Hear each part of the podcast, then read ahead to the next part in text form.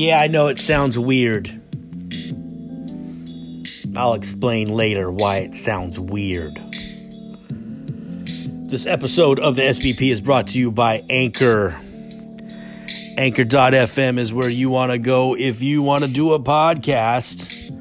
They're very easy creation tools, make it so simple to easily record, edit, and um, do a podcast that they distribute with ease for free. It's everything that um, you'd hope everything would be. And um, if you go to anchor.fm, download it onto your phone, download it onto your computer, download it to anything you want to use PCs, laptops, whatever. And um, start podcasting today. Uh, a zero audience minimum listenership is what is needed to possibly make money from your podcast. Oh my god! Everybody, people like people like money, and um, and that's what's going on over there. Go to Anchor.fm, get started today, do a podcast because it's cool. All the cool kids are doing it. Let's see. Um, I got dates. I got dates. Um, I'll be coming to your town, either playing drums or telling jokes. I don't know which one you'd want to come see me do. Maybe you'd want me to come see me do both. Even if that's the case, it's not going to be in the same night. I'm sorry. Uh, uh, September 15th. I will be doing comedy in Sunnyvale at Murphy's Law. September 17th, I will be playing drums in Hazrdz at the Caravan in San Jose. Uh, September 30th, I will be doing comedy at the Big House Beans. At Big House Beans. Coffee beans? Probably. Pinto beans? Mm, probably not. That's in Oakland. Um, October 6th, uh, the Boyles Bistro Blowout, my monthly first Thursday show in downtown Hayward. Headlining will be Jerry Law. December 9th, I'll be playing drums in Hazrdz. Uh, we'll be pl- uh, we're playing at the Destructive Warehouse, which is in Fresno, California. And then uh, October 29th, Hazrdz playing the Elegant Pub in San Jose. I should definitely have my glasses on because I can't read what's here in the notes. Uh, is that an 11? It sure is. 11, uh, uh, November 3rd uh, will be the November uh, Boyles Bistro blowout with uh, a rebooking of Johnny Taylor Jr. after he flaked out a couple months back due to getting the Rona. Uh, Hazrdz will be playing uh, the Blue Lagoon November 5th in Santa Cruz. I'll be doing comedy November 11th at the Post in Modesto. Hazrdz playing uh, November 26th. I believe that's the Saturday after Thanksgiving uh, at the Knockout in San Francisco. And then um, the December, December 1st will be the December Boyles Bistro Blowout. Paul Conyers headlining. And then I'll be doing comedy the next night, uh, December 2nd at the Sound Room in Oakland. I got two shows in Oakland the next couple months, which is, um, I don't get to do Oakland very often, so I'm stoked on that. And as always, music, yeah, music, music heard here on uh, the Sean Boyles podcast is not owned, copywritten, or trademarked by me, the Sean Boyles podcast, or anything else. Don't sue me.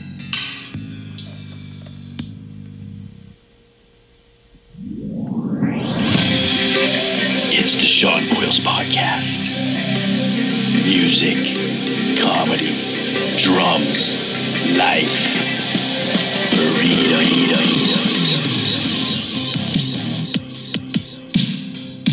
So here's the deal. I have misplaced a very, very important cable. The cable that allows me to record into my phone through the mixer so the sound is clean. That cable is missing. And I'm fucking pissed because uh, I took it with me for a gig. Uh, Hazrdz played on Saturday or Friday in Seaside, California.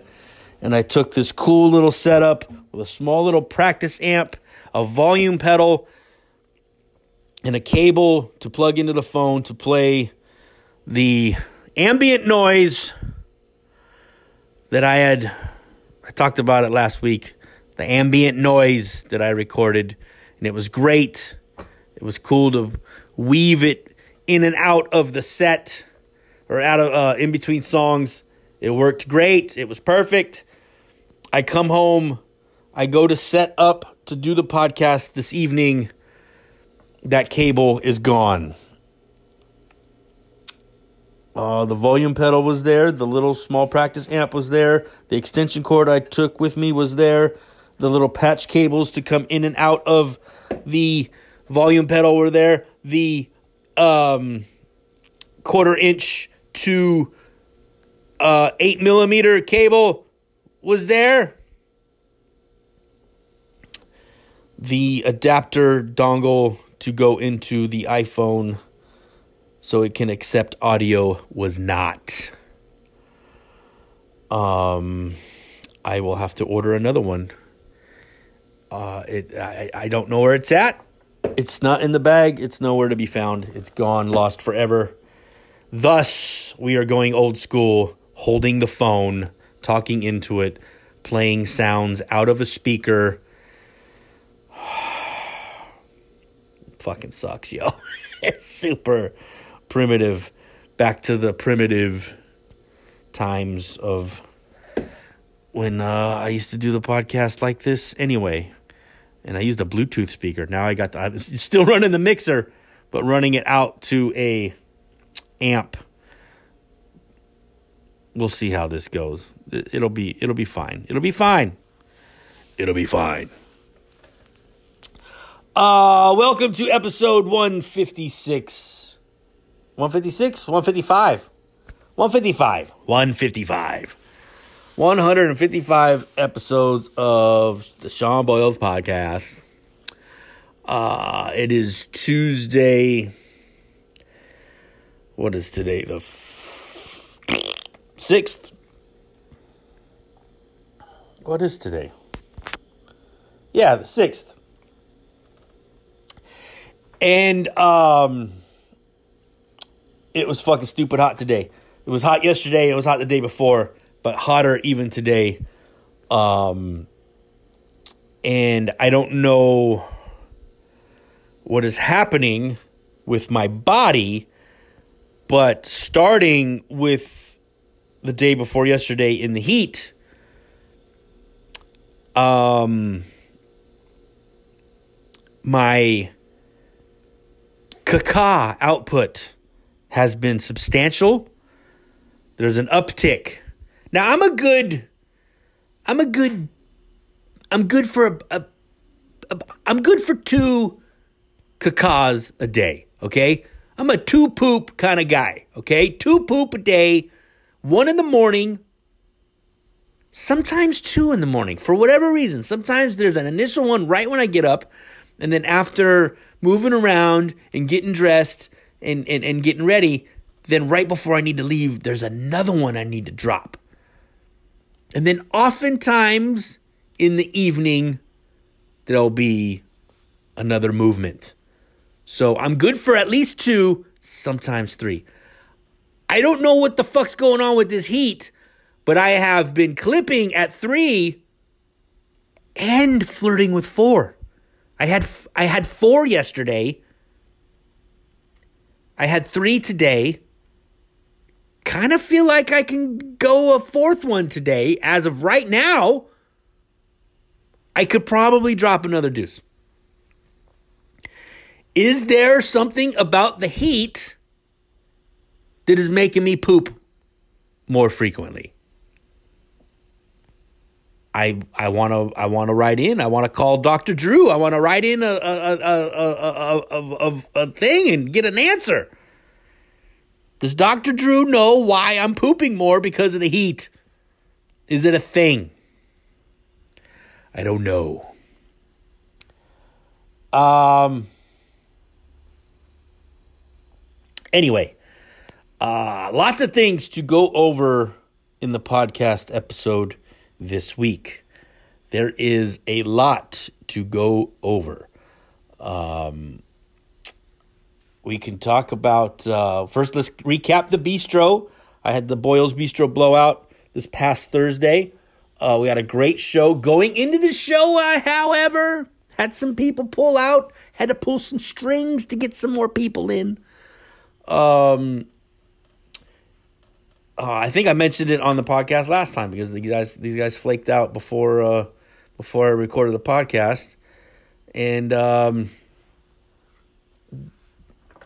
between some of the comics, and I will not say who, there was a potential to have a little drama, but um, and my uh, uh, Kevin the AV guy when I told him that you know we got to be on our toes because it could possibly get dramatic.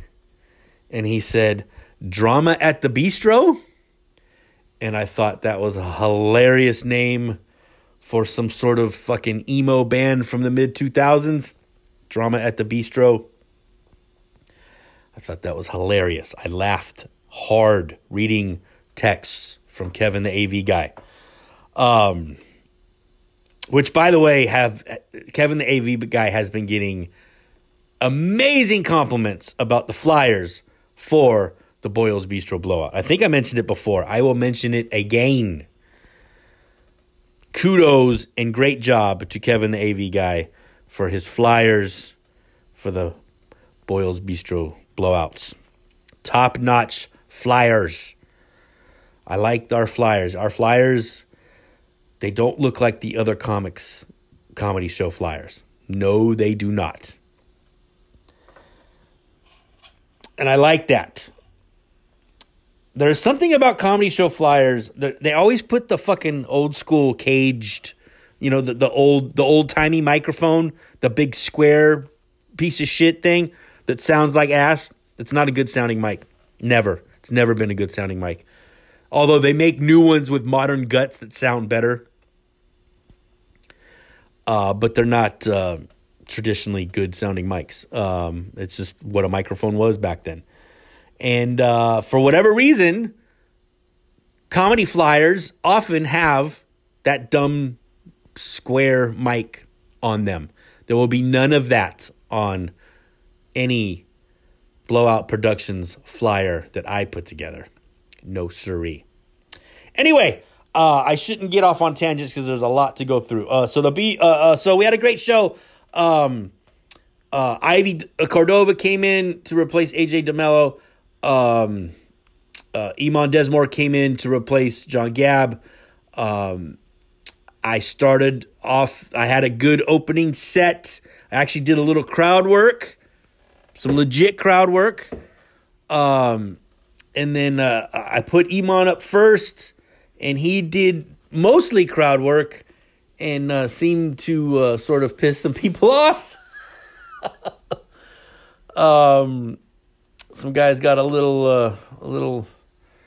I could see on their faces that they weren't happy with the way they were being talked to, or questions they were being asked, or assumptions that uh, Iman might have made that they weren't happy with. Whatever.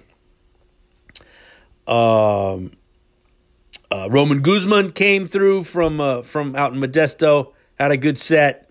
I will be doing doing his show in November at the Post in Modesto. Uh, that's his show. Um, he's on the radio out there. He's on the river. I guess he's the morning guy or something. I don't know. Uh, who else was? Oh, uh, um, uh, Rob Edwards had a great, great set. Uh, just super funny. He's got that deadpan sort of low key, you know, um, monotone almost sort of delivery. he's not very hype, but he's a very tall, um, a very well put together gentleman, sort of intimidating looking, I guess, if you're scared of black people. Uh, and then uh, and then Jay Rich, who was my headliner last month, fucking hit me up in the morning asking if he can drop a guest set. Um, and I knew why he asked if he could do a guest set because he was going to be at uh, Tommy T's uh, all weekend uh, doing shows, and I'm sure he wanted to get uh, get some reps in or get a rep in. So uh, I let him do ten minutes. He wanted me. He wanted to do fifteen. I said I ain't got time to let you do fifteen. And so he was happy with the ten, and uh, he had a great set. Ivy came up, did a great set and then Terry Dorsey headlined. Had a great headlining set. So a great show, but the turnout was a little thin. Our thinnest turnout since we've been back in January. And I know I've said that a couple times, but they keep getting thinner. um, the the uh, women folk uh, show that I did, which I refuse to call a ladies' night because I've been told we're not supposed to call all female lineups ladies' nights anymore for whatever reason, whatever woke philosophies involved in that. Um, because if you have a comedy show of all of all males, do you call it a a, a, a man's night? They're all men's night. We just let you ladies in on our shit. No, I'm kidding. Kidding. Um but, you know,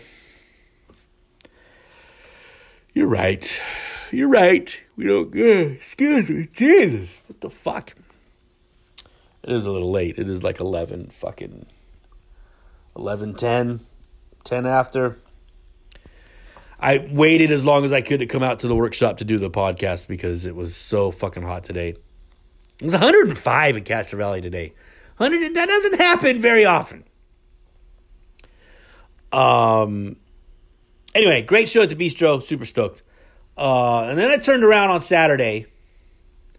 Hazrdz played in Seaside, California for a thing called Deke Fest. Uh, Deke Fest is honoring uh, a guy that was a local guy in that area, musician that a lot of people dug. Um, I guess he passed away. I don't know what what his story was or who he was. I didn't know the cat, but we got asked to play. Um, we were third on the Friday show. The Friday show originally was having Mordred headline headlining with the Boneless Ones and Blind Illusion. All those bands flaked out. None of those bands played. Nor did a ton other bands that were booked. There was like 15 bands that were supposed to play on Sunday. I think maybe 6 bands played. I don't know what the fuck happened. I don't know what happened to the rest of the festival the other days. I didn't even recognize who the headliners were for the Saturday or the Sunday shows, nor did I recognize any of the bands that were supposed to. Oh, Hembridge was even supposed to play. They were supposed to show up with their fucking uh, converted RV that they play in, um, but their RV has broke down, so they haven't been playing at all. Thing was supposed to be a big deal. Now, first of all, trying to find the place, we could not. Where it was on the map for the, the, the, the Yahoo, Google, whatever Waze or whatever fuck map scenarios we were using, fucking Thomas Guide, whatever the fuck we were using to try to find this place, it was not where it was saying it was. When we finally find Cuz C U Z, cuz C U Z apostrophe S, cuz Sportsman's Bar. When we finally find it, um, nice little dive bar, as a dive bar should be. It's noon 30, I think, by the time we get there. We're supposed to be there at noon, so we were a little late because we had a trouble finding it. Uh, we're backlining gear which means I didn't have to bring drums. We didn't have to bring cabinets, all providing and of course, when they backline, that means as a drummer, I got to at least bring my cymbals, my own snare drum, and my pedals and sticks, obviously. The first band that's scheduled to play is a band called Black Lung.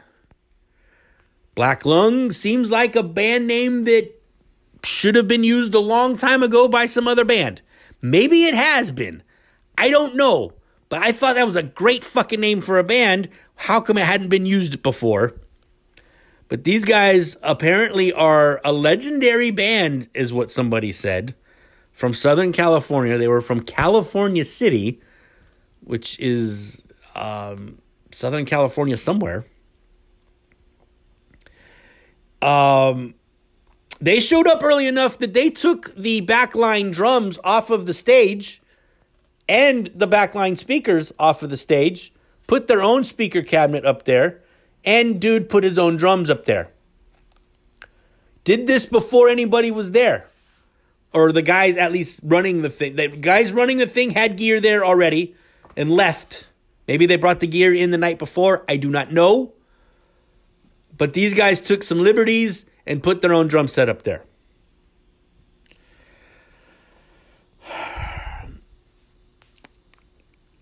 I'm gonna I, am gonna uh, go out of a little chronological order because what happened while this band Black Lung played is very remarkable. The second band that was supposed to play did not show. We were the third band. Uh, and the band that was after us was not there yet either. So literally, there's only two bands there. Uh, people are actually kind of showing up. The pay, uh, uh, the people running this place definitely on methamphetamines. I mean, there was the way they were moving furniture around, the way they were setting up chairs, the way they were going about doing what they were doing was the most tweak. This was the most tweaky fucking bar I've been in in a long time. Tweaker McGeekers. These fuckers were gacked out. Fucking big time meth heads that were working there, taking care of the thing. Me and the fellas in Hazrdz, most of the shows that we play, we are usually the old men at the place. We were the youngest motherfuckers in the place. We were all pushing 50. The whole band, except for Gil, our singer, who just turned 35 or 36 or something like that. Or 34, maybe. Um, but me, Billy, and Joey are 48 and 49. We're pushing 50. And we were the youngest people there. It was phenomenal. Black Lung is ready to play. And they're up there and they're they're ready. And I hear them hit their first note. And I said, Well, let's get up and see what these guys are doing. I walk in to hear a cacophony of noise, similar to what you would hear sometimes when a band starts. You hear a long chord played and the cymbal washing, maybe some rolls just rumbling.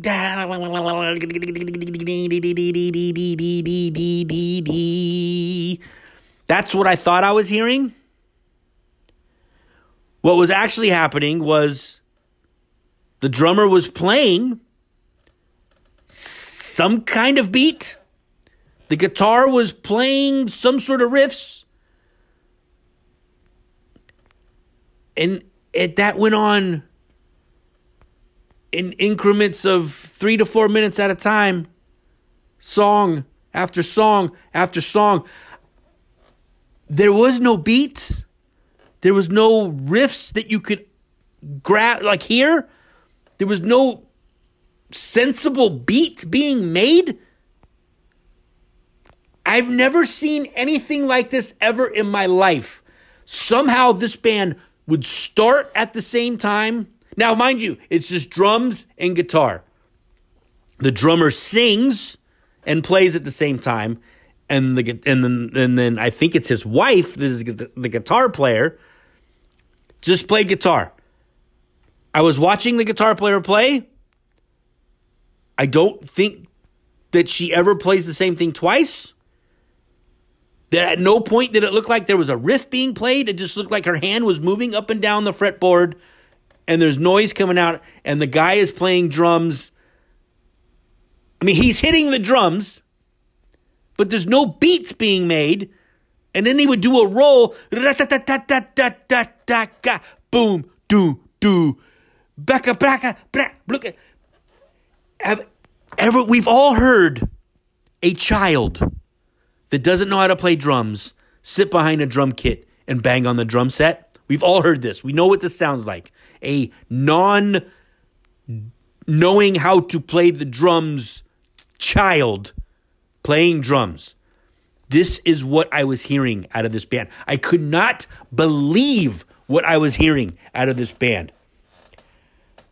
And in my bewilderment and and my wonder and my awestruckness and confusion and just wondering what the fuck am I watching? How are they doing this? They would start a song without a count off and then they would end the song at the same time. I don't know how they were doing this. It was crazy.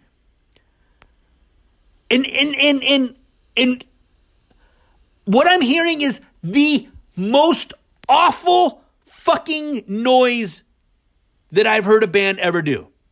This head and shoulders by far is the worst fucking thing I'm ever hearing a band do.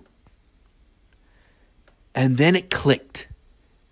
It, the only explanation that I could come that I could possibly come up with to make sense about what this shit storm of noise that I'm hearing. I walked outside, I came back in, walked outside again, and came back in numerous times trying to figure out what the fuck I was witnessing.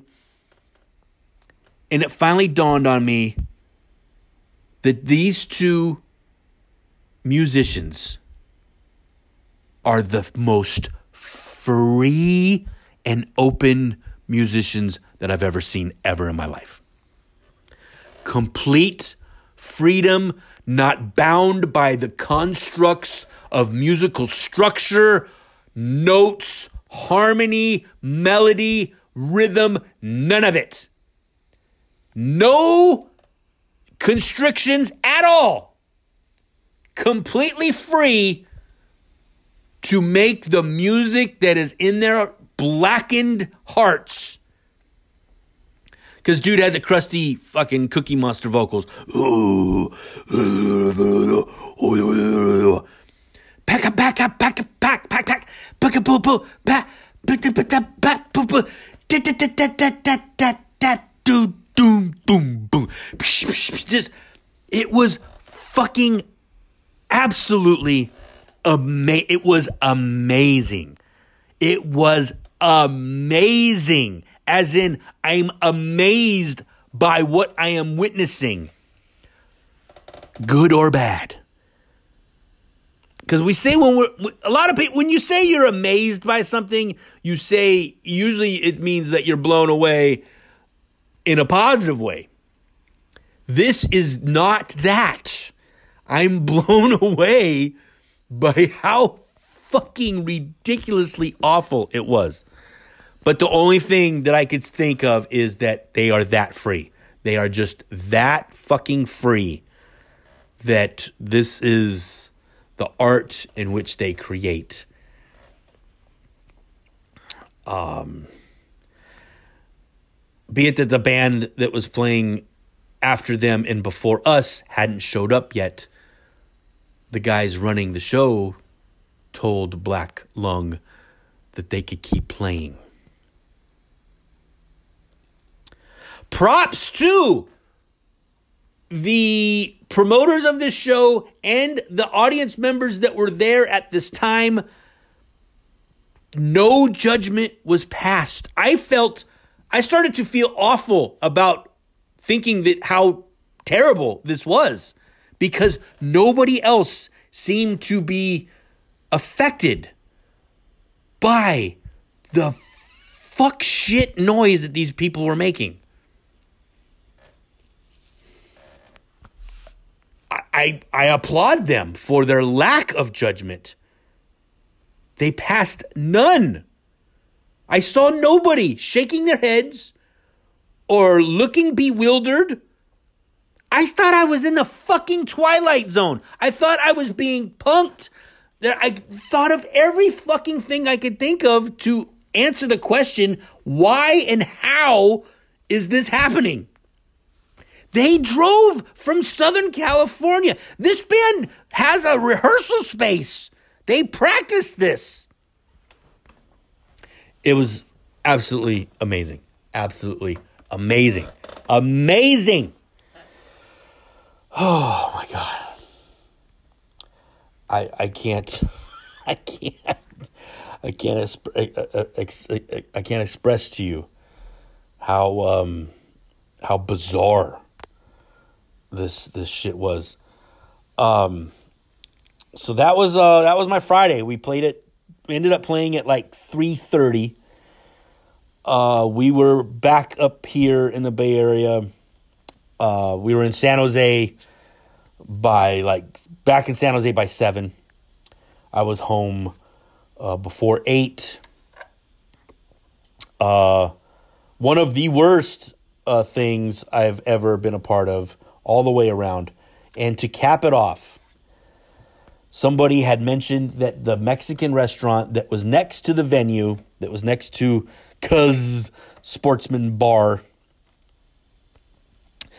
uh, a Mexican restaurant that I did not catch the name of, but we were told that that was the best Mexican food in the area. You will not find better Mexican food in all of the land there, which I would assume meant between Seaside and Monterey. I doubt they actually meant Monterey. I think they meant within the four block radius because this fucking place sucked dick when it came to Mexican food. It was, I had the driest burrito I've had in a long time and there wasn't even anything that I could dump on it to give it something. Like the driest grilled chicken. Um, yeah, it was bad. It was not cool. Dude, I don't know who the fuck told it. The best Mexican food. so disappointed. Such a shit day. Long day. Long fucking day. Anyway, so that was my Friday. Saturday, I um, uh, so I had to take Friday off. I couldn't work, you know. So uh, I jumped right back into working on Saturday. Um, try to get as much done as I could. There was a show. so, excuse me. Be it the Jay Rich did a, a dropped a guest set at my bistro show, and he was going to be at Tommy T's all weekend, I thought, you know what? Maybe I'll go over to Tommy T's. I haven't been to Tommy T's in a while. Tommy T's is a comedy club here in the Bay Area. That's uh, two towns over from where I live. And uh, I haven't shown my face there. Um, I don't think I've showed my face there since the pandemic, to be honest. And I've been meaning to get back in there and show my face there, remind these people who I am, that I still do comedy um, because it is a good place to work. It's a fucking comedy club. Although it is the urban club now for comedy in the Bay Area, it's where most of your, um, you know, most of your black comics that are, you know, national headliner comics. That's where they'll they'll stop there. It is considered a um, a B market so um, you know, a lot of big names will go in there, and um, and they're going in there for the sole purpose of working on stuff, working on their next hour usually. But uh, this weekend was the uh, the 580 boys, which is uh, Mario Hodge, um, Jerry Law, and Jay Rich. They have dubbed themselves the 580 boys. 580 being the freeway that runs through the East Bay through Oakland. Um, these guys are all fucking. They're all about at, at about the same level as far as uh, headlining. So I think they were going to take turns who was going to headline each night. They did Friday, Saturday, and Sunday. Uh, I went in there on Friday. I walk up. Jay Rich is outside. He's on the phone, and it sounds like he's trying to figure out where somebody is. Hey man, where you at? You know this show's about to start. You're not here. What's going on? And as I walking up, I hear him say, "Fuck it, we're gonna put Sean Boyles up then." And I said, No, you ain't. And he started laughing. He's like, You'll be all right. You'll be fine. Yeah, we're going to put Sean Boyles up. I went to support my friends in comedy at Tommy T's. I did not go there with the intention of getting up. And now I'm being thrown on the show. I almost ended up having to host the show because there was a little discrepancy on who they wanted to host, and the one guy didn't really want to host, and they asked me, "Do you want? Can you host?" I said, "Well, yeah, I can host, but you know, I don't know if that's a good idea." And they knew exactly why I was saying that probably isn't a good idea. This crowd is 95% black. I am not black. Um, that could potentially be a problem. Not that it should be a problem, but a non black guy with dreads grown down to his ass could potentially be a problem for some folks. Uh, I did 10 minutes for both shows. I wasn't expecting to do one show. I sure shit wasn't expecting to do two shows. But they had asked if I could stay. And I was like, well, as long as I don't have to pick up my wife from Bart yet, yeah, I could stay. Which you know, was able to do way after after because she came in late. So the first show I I started super strong. The first thing out of my mouth was, you know, I walked up and I felt everyone going, "Oh shit!" And I said, "That's right, oh shit." You weren't ready for this shit, were you? You weren't expecting me at all. And I got a big fucking laugh out of that and I ran. Th- I just start. I just kept it going, rapid fire, bang, bang, bang, bang, bang. Just try to do, you know, as much quick shit as I could, and then I sort of I ran into a low. I started going into a bit that just didn't really hit. Wasn't getting anything. Just was sitting there. And then I did a bit that's a little bit more sort of smarty pants, and I got a laugh. And then um, ended. I just there was this low. I started really, really strong though and in fact, Jay and Melvin, Melvin Jr., who was the host, uh, they heard me cracking right to start and were like, oh shit, Sean's got this. And they went outside. So they didn't hear me. They didn't hear the middle of my set sort of eat shit. And then um, they came back in and I was kind of getting them back and was getting some laughs to end the set. So, uh, I did okay. I did okay. The second set, I ate dick. I totally bombed. Um, didn't get anything going. Didn't get any laughs. I got a couple of chuckles at the top. Um, and that was it. I, I, I did a little couple different jokes than I did the first time. And, um, got nothing, man. Just got nothing. They were a lot tighter because Melvin was having a hell of a time too. He even said, "He's oh man, these these folks are now late night Saturday crowd is showing up loose." I mean, a couple of these cats, they were fucking pissy drunk walking in, so it was a tighter crowd. It was a tougher crowd, but Jay went up there and fucking ripped. Jay Rich fucking just ripped, and uh, and Jerry Law was gonna headline, so Jerry fucking ripped too. I I'd say Jay had a better set than Jerry though. Um, so uh, thank I I definitely thanked Jay big time about um, you know just throwing me up and throwing me to the fucking wolves.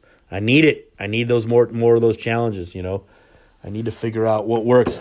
Uh, pedophile jokes and incest jokes do not go over with the urban crowds. Don't play that shit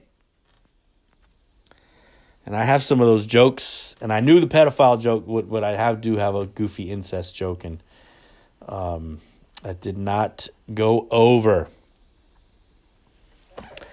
Um, and the whatever little borderline racial jokes that I might have didn't work either. So I tried to stay away from those. Um, I got a good ooh, like like ooh, like not a good ooh, like a bad ooh. And then I say, hey, hey, hey, hey, think about what I just said. That's a compliment to those folks. It's not. I'm not saying nothing bad. You know. And then I got a laugh because they realized that they were being obtuse for the purpose of being obtuse. So, um, yeah, man, Tommy T's, man, Tommy T's. All right, uh, let's uh, let's try and do this. Let's see what happens, uh, and then I'll go over something pretty major after this. Oh, What did I just listen to?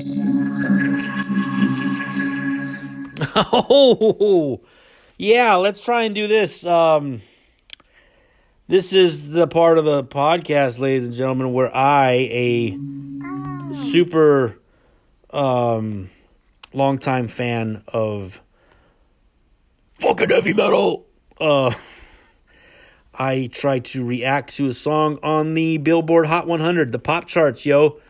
And um, let's see what's going on there.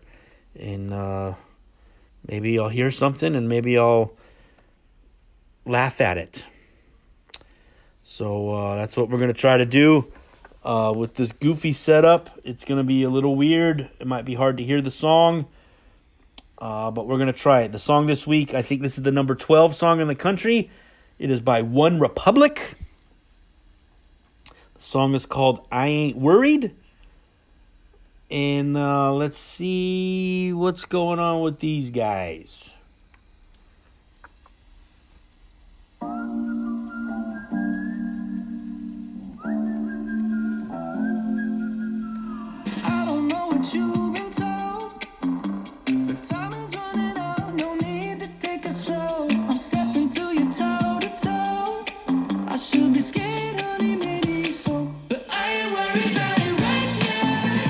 Why does this sound like Foster the People? That was like a hot shit song back in like 2010, right?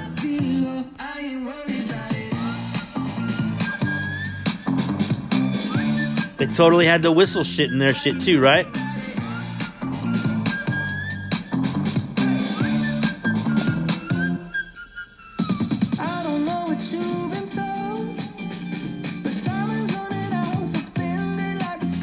Like a is this a band? Like a band, like a Maroon 5 kind of band? Like they have a band, like instruments and shit, drums and guitar and bass. Is this Maroon 5?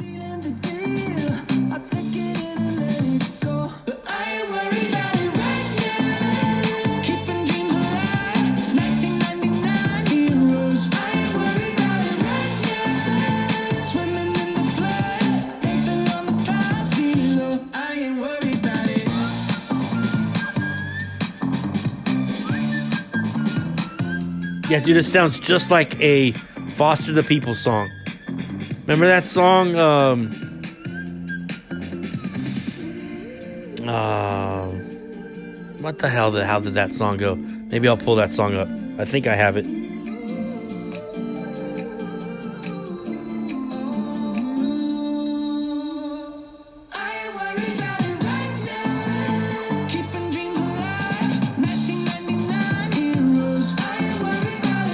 Talking about 1999?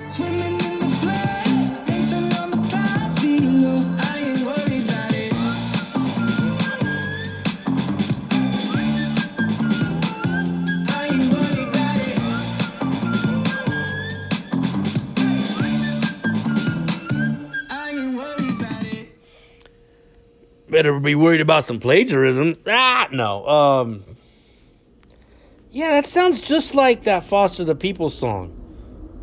Or that style anyway. Like it, like it's not. It does. It's not a Foster the People song, but god damn it, is it close? It is fucking close. Let's see if I can find that song. Um, if I still have it in here. I remember I downloaded a bunch. Because there was a time where I was sharing my iTunes back when you shared an iTunes with somebody, and um, yeah, it's 2011.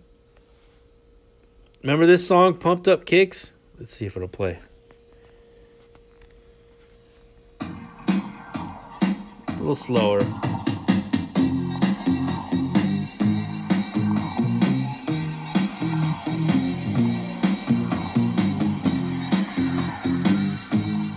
Guess it's not close, but reminds me. It reminds me of it. All right, there's another song they got on here that maybe it's that first one. I know they got a song that's got a whistly part. And of course, it's not going to want to play because, yeah, the request is timed out. I don't know if that's it or not. Of course, I'm doing all this when I have the, like, the shittiest fucking sound doing. Yeah, it doesn't want to play that first song because I think it's the first song that's got little whistly part. Anyway, whatever. Fuck it. Never mind. Never mind. Jesus Christ. Um. Oh. Yeah, man. So on Saturday um, was the first of two uh, Taylor Hawkins tribute concerts uh, put together by the Foo Fighters to honor their um, their drummer that had passed away, and um, two giant concerts. The first one being on Saturday in London at Wembley Stadium, and uh, the second one will be in Los Angeles at another stadium in a couple of weeks. And uh, some really cool shit happened on this fucking um, um, this this tribute show. I mean, uh, I I didn't watch all of it. Um, MTV actually was showing it on YouTube. If you were able to catch it on MTV's YouTube channel, which I didn't even know you MTV had a YouTube, but they broadcasted live there. There was a couple of spots just kind of broadcasting live. You can't really find the clips now. They've sort of uh, scrubbed the YouTubes and the internet for clips, but uh, I kind of was. Be it that I caught it on Saturday when it was being broadcast, I was able to sort of scrub through it and um, because like the show wasn't over yet when I started to try to check it out. So I caught it from the beginning and I was able to scrub up to it to when it was live. Um, be it that it was in England, happening at night over there. It's, you know, midday here. So anyway, I, um, uh, the first thing I saw was uh, as I scrubbed through and I just kind of scrubbed through it to just kind of, if I saw something that looked, that like kind of looked interesting, I, you know, like I recognized, you know, Dave Chappelle. So I, oh, what did Dave Chappelle do? And uh, he told a rad story about, um, um, you know, for, before I even get into that, just like the undertaking that had to be you know, like there's a lot of musicians and a lot of artists that had to get wrangled and corralled. And I know it's a tribute, and I'm sure a lot of these people wanted to be there and wanted to make this happen, and they wanted to contribute and honor um, someone that they knew they were. Um, how can I put it? people that, that, that knew that Hawkins was a fan of them as well as people that were fans of him wanting to honor him. And you know, so um but just to put all that together, I mean, fucking kudos to the Foo Fighter camp for uh, just putting together such an insane amount of. I mean, we're talking about monster, monster stars on the planet, and uh, got them all together to um, to honor their dude. So, anyway, so like I said, the first thing I saw was Dave Chappelle, and he told this rad story about actually hanging out with Taylor Hawkins and his family and his sons.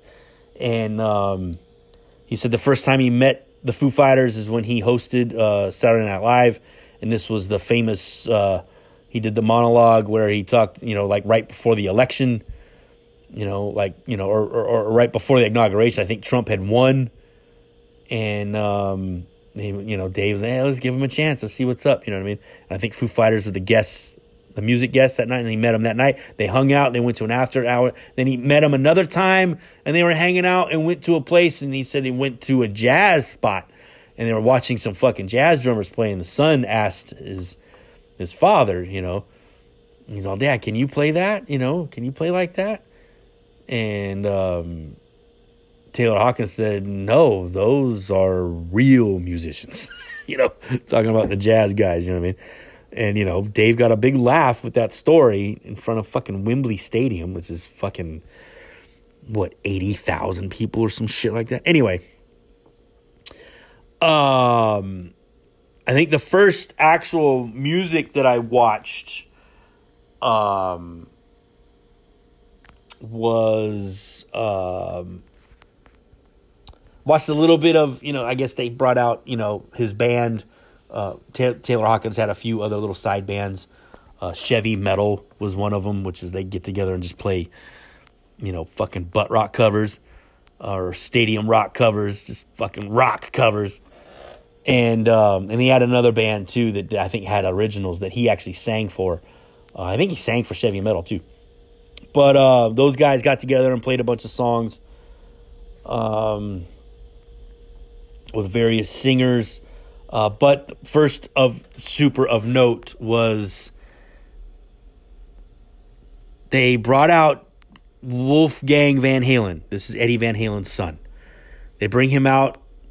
Josh Freese is going to play drums. Dave Grohl, hats off to Dave Grohl. He fucking played like all day long with like every band. Like he like he either he either played the bass or he played drums or he played guitar backing somebody up. Like he played all fucking day long on this thing. Pretty pretty remarkable.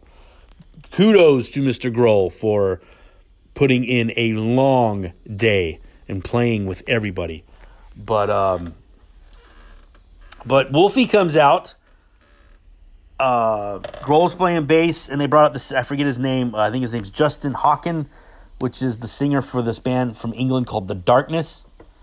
They had like one minor hit in like the mid two thousands, um, but I guess they're still pretty big in uh, in England. So he's gonna sing. He does a terrible David Lee Roth, but whatever.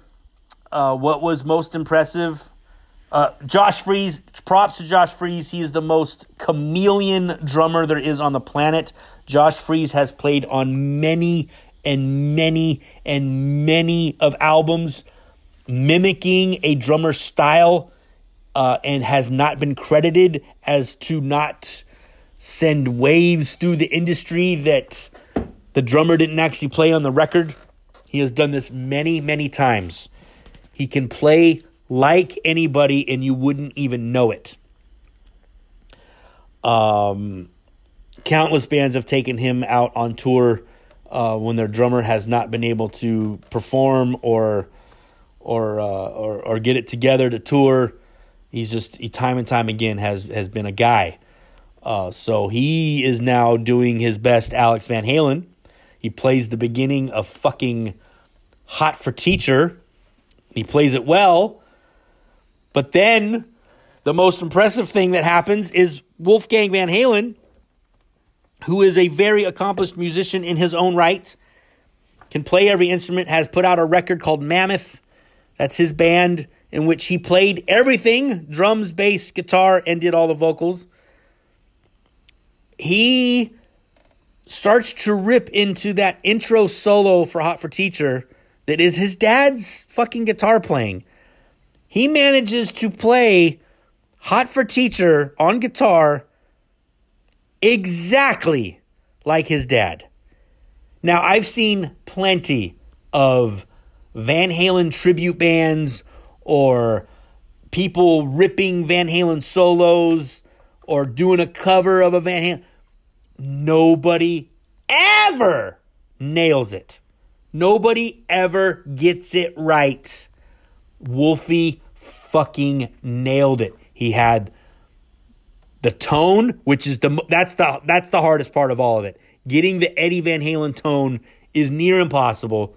They they've built amps, they've built pedals, they make guitars so you can get Eddie Van Halen's tone, and nope, and yet it can still not be produced.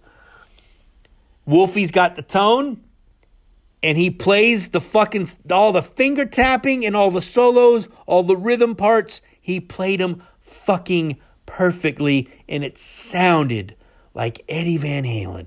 It was fucking amazing. They did two songs. They did On Fire and they did Hot for Teacher. And I was blown away.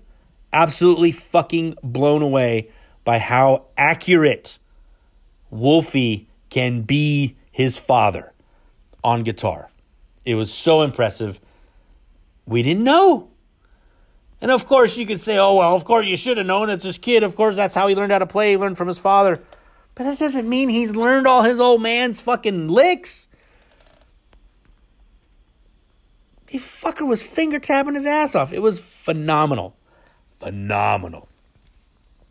Um, so yeah, it just, just, you know, like I said, Grohl playing all day. I mean, there's, I don't know why Dave Grohl gets a lot of hate, but he does. People see him and they roll their eyes like, oh, fucking this guy. He's in every music documentary making a comment about something. Maybe because he's everywhere all the time, enthusiastically. People are just tired of seeing him or they just think he's a cheese dick. I don't know if there's a more authentic guy out there as far as rock musician is concerned. And let's face it, for rock music, they are holding the fucking fort down by themselves, the Foo Fighters. As a rock band and one of the biggest rock bands on the planet, you can't really name too many giant rock bands like the Foo Fighters. Could play anywhere, at any time, any stadium, anywhere on the planet and sell it out in huge numbers. I mean, come on. I mean, and just the fact that he put this thing together, come on. Like, the guy's a national treasure as far as I'm concerned. I just don't understand. If you're hating on the guy after watching this fucking tribute concert, you're just a dickhead. That's all there is to it. Um, uh, let's see what else we got. Um, so uh, Josh Homme, that's the uh, dude from uh, Queens of the Stone Age. He came out with uh, the guys from. Uh, uh, uh, he came out with Nile Rodgers, and they did a few Bowie songs because uh, Taylor Hawkins is a huge Bowie fan. Uh, Josh Homme can do a really good David Bowie. I was very impressed with him singing David Bowie. Um, uh, Lars Ulrich came out and played some drums. They did an ACDC song. They did a couple ACDC songs. Brian Johnson came out and sang. Uh, Lars Ulrich proving once again that he cannot play anybody else's music except for Metallica music and the few covers that Metallica has tried to play over the years. Um, even though they take those, they always kind of make them their own, those covers and I think they have to make them their own because Lars can't do anything else but Metallica songs. They did Back in Black, and they did um, um, fuck, it's like one of my favorite fucking ACDC songs. Uh, uh, um, Let There Be Rock. Jesus Christ. Um, We've all heard Back in Black, right? Bam, ba-da-da, ba-da-da, ba-da-da, ba-da-da, ba-da-da, skagoon, gagoon, gagoon, gagoon, right? That boo-doo, ba-doo, for lack of a better term, we would call that a turnaround, probably. That's a turnaround in the riff. He fucked up the turnarounds. The song's got that turnaround all throughout the whole song. Lars fucked up the rhythm of those turnarounds. It was sickening. I was like, as soon as it started, I was like, oh shit, he's kind of got that feel right.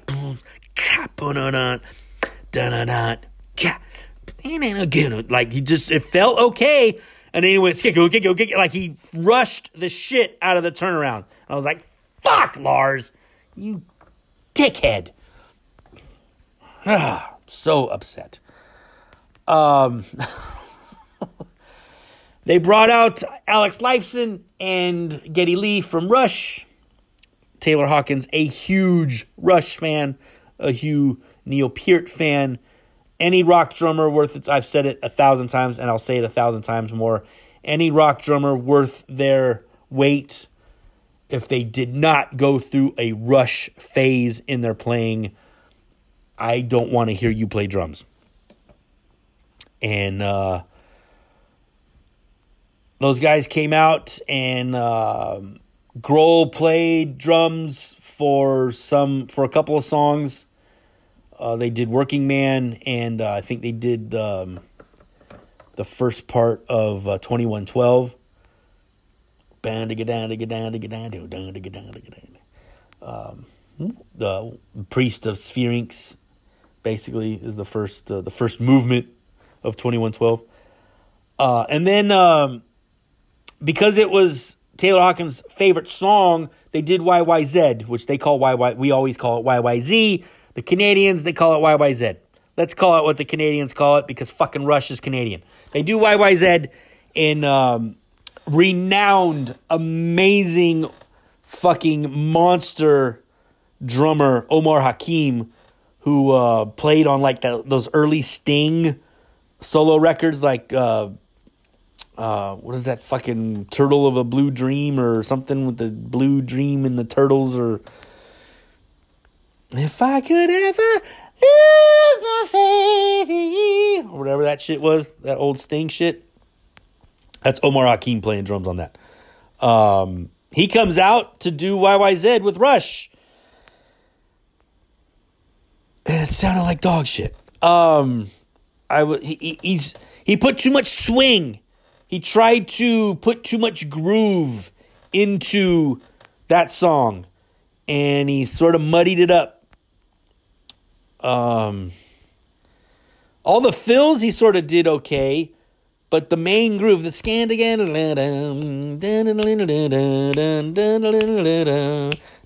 he was kind of pitter patting it a little bit too much. He was trying to make it swing way more than it needs to swing. That shit's square as fuck. It's Rush. They don't fucking swing. Um, so that got a little wonky, a little kind of you know.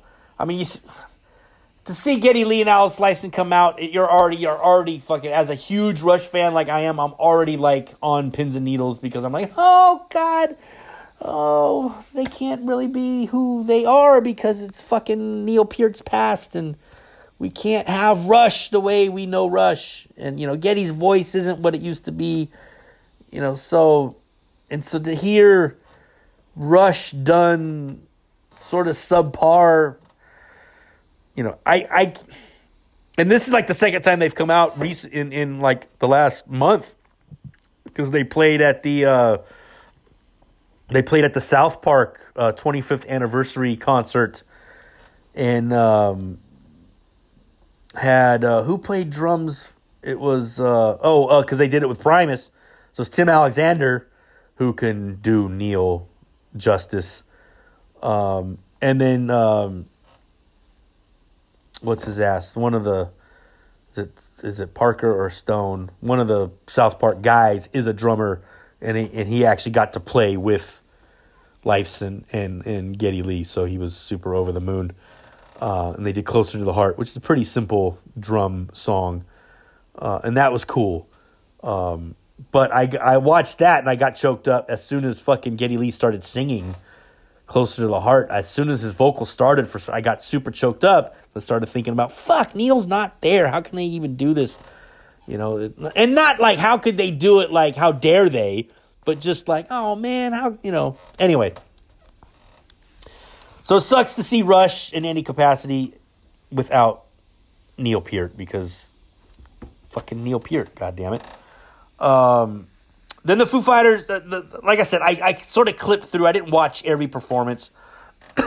you know, um, they put together a little montage video of Hawkins playing and doing drum solos and doing interviews and and then the next thing they show Grohl's on the stage with one light down on him. He's got his guitar around him. He's at the microphone, and um, he starts to sing the chorus of um, "Times Like These." It's times like these. I don't know the words to anything because I'm such a dick. Um, but um, you know, he does the first verse and then he gets to that chorus. And he fucking he starts to feel the weight of the day, man. And he has a hard time getting through it and he actually has to stop and you see him wiping tears out of his eyes. And I mean the whole day, you know, you're you're paying homage and you're, you know, doing this great tribute to, you know, your band member, your brother, and like how could he not fucking break down, you know? Um, because I was breaking down plenty of times watching, you know, fucking seeing Wolfie fucking shred. I started tearing up thinking about the passing of Eddie Van Halen, you know what I mean? Seeing fucking Rush play, you know, without Neil Peart, I get a little misty eyed you know and then you start thinking of well fuck they're doing this because of taylor hawkins and you start thinking about that and then fucking you know he goes up you know Grohl starts singing the song he fuck and then the band kicks in and they just start rocking and everything's great they bring out um an older son i believe it was an older son of taylor hawkins and he plays a song and he plays just like his dad like the way he sat on the kit and the, his shoulders and the way they were or whatever. Um, Josh Freese played most of the night for the Foo Fighters, but then they were bringing guys out to sort of do stuff. Um, Paul McCartney came out with Chrissie Hynde. The Pretenders had played earlier in the day. Um, Paul McCartney comes out to play with the Foo Fighters and Chrissie Hynde to do this one song that they recorded in the fucking like early 90s or late 80s or whatever that they've never performed live together ever. It was kind of a little wonky because it's like I don't know, this Taylor super dick, but it's fucking Paul McCartney, you know what I mean? So like yeah, let's bring Paul McCartney out, you know what I mean? Um but the highlight and this is all over the internet, the highlight of the Foo Fighters set was bringing Taylor Hawkins' 16 year old son up and putting him on the drum set and having him play uh, My Hero. And, um, you know, 16 year old jumps up on that drum kit, launches into that, you know, the song starts with the drums, right? And he's just fucking nailing it. He's hitting fucking hard. Like, Jesus Christ, kid, you're going to gas out plays the whole fucking song, doesn't gas out. There's this big build up after the bridge to go into the last chorus, and he fucking plays the shit out of that build up, and just, I mean, it was amazing. It was amazing in a good way. Just fucking knocked it out of the park. Just all that emotion, all that, you know, this is for you, dad energy that was it was just fucking great. I mean, and how you could how you could watch that and not feel the emotion and get choked up and lose your own shit watching that shit, man. It's fucking amazing. Absolutely amazing. Then um they close the set by doing Everlong and and Grohl just kind of does it like he um like he did it on Stern with just him and a guitar, and uh, then says thanks, and they bring everybody out for a big bow at the end, and uh, that's that. But um, pretty, uh, pretty phenomenal, pretty fucking epic. Uh, now they have another show that they're going to do in L.A., and I would assume that, I mean, this is just you know knowing how these things go.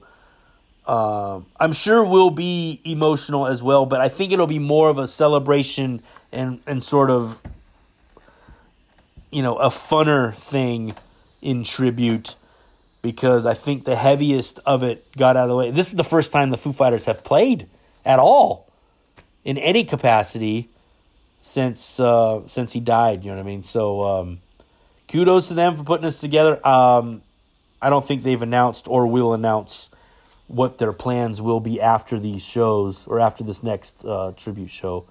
Um, do they get a new drummer? Do they go on uh, with somebody else? Does the kid play? Because the kid could play.